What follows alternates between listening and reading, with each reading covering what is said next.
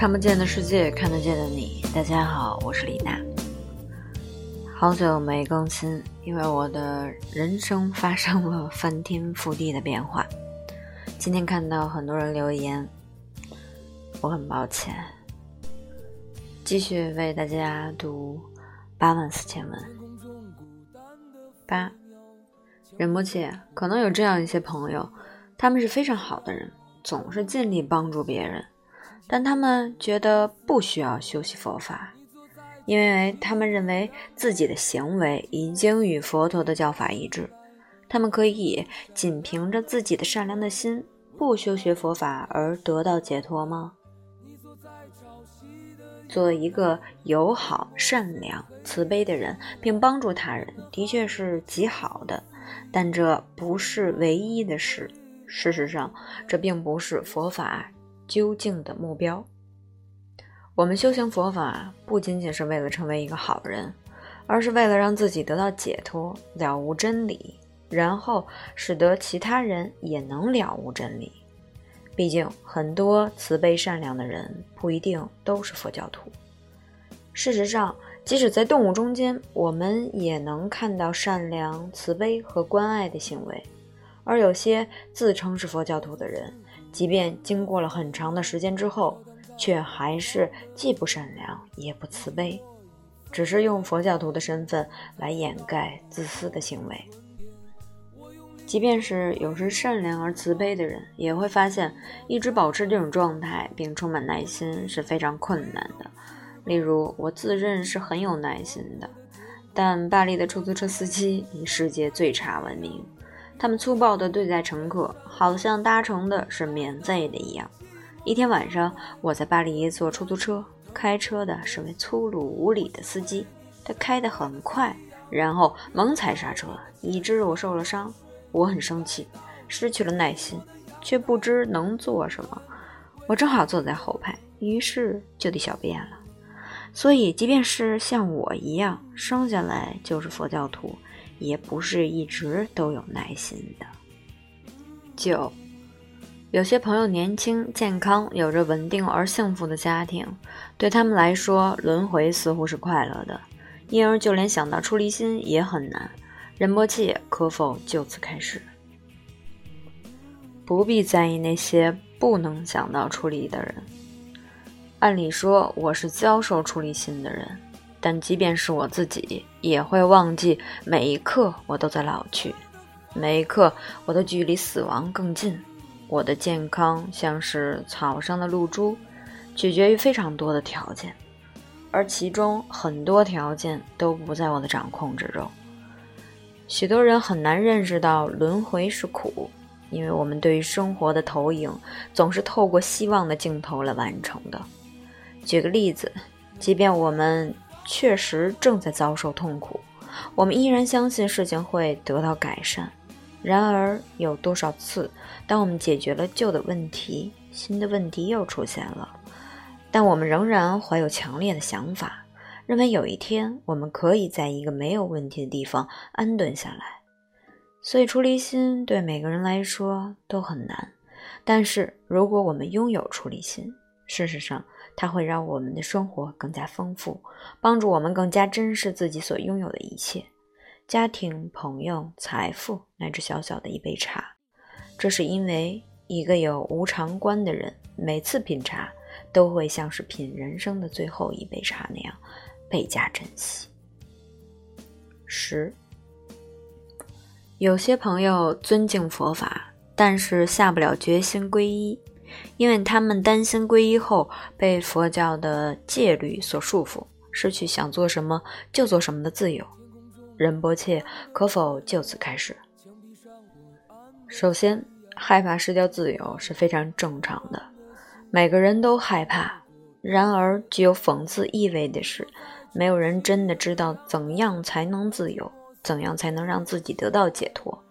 无论是从一个受到狂热崇拜的精神导师那里，从祖先崇拜等顽固的文化传统那里，从儒学、道家、佛教等宗教那里，还是从诸如共产主义、社会主义或者民主等政治信仰那里，我们最后总是会陷入到想要抓住些什么的圈套中，而且很多时候我们并没有意识到自己已经被捕获、被束缚了。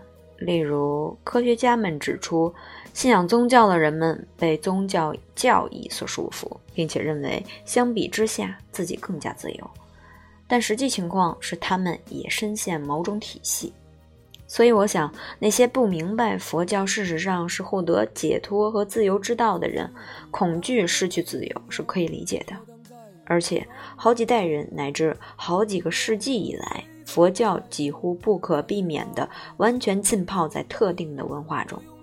这些文化传统往往衍生出某些体系或者行为准则。可能给那些误以为文化是佛教精髓的人带来被束缚的感觉，所以这些人不希望许下有点像是立誓一样的承诺，这是很能理解的。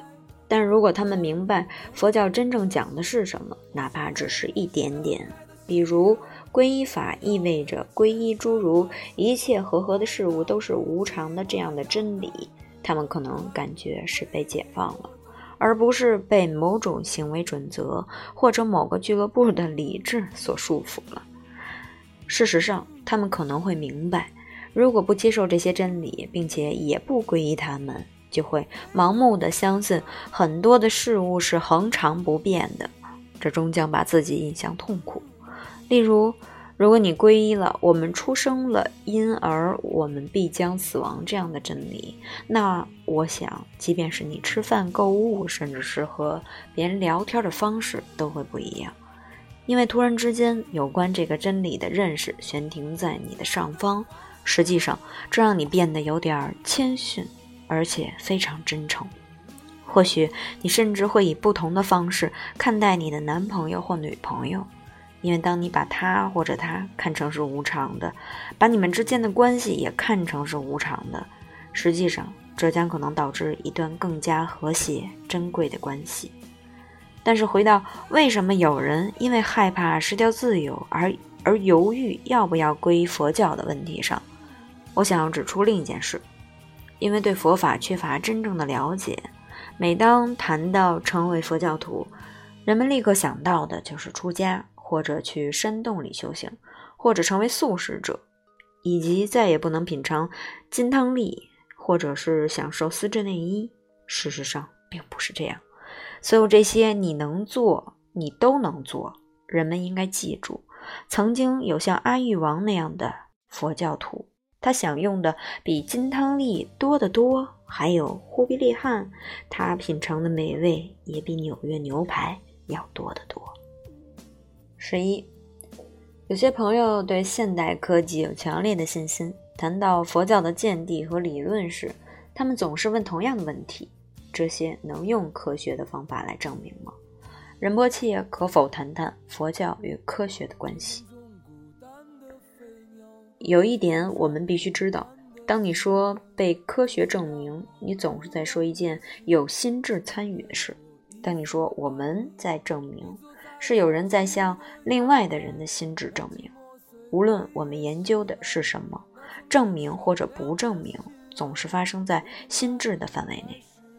所以到头来，是你的心在决定什么是正确的或者不正确的。对于我来讲，宗教和科学同样是迷信。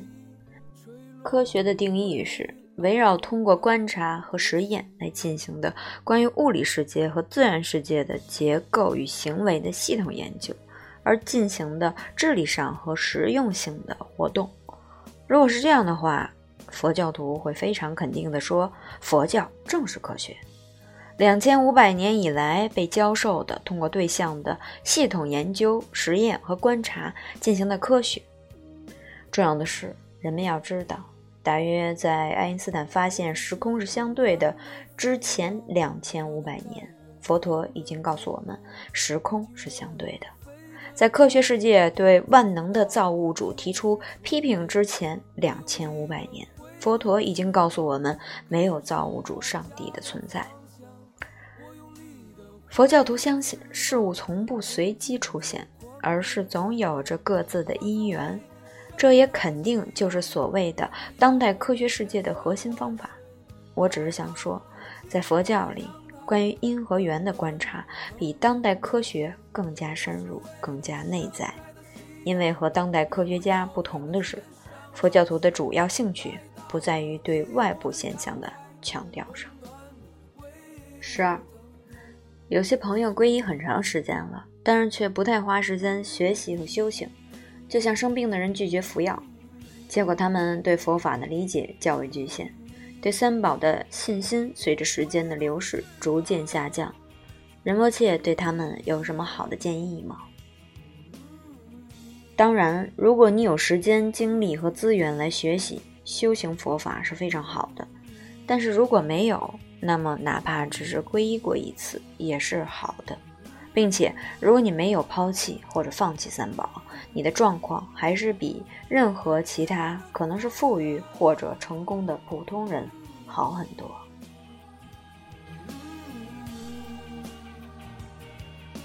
行，今儿就读到这儿了。在后面就是下一章了。随着年龄的增长呢，我其实不太喜欢说太多话。我知道这些东西可能有的人会觉得是洗脑，但都是生命的体悟。我希望有人能听到，并且对他有帮助。嗯。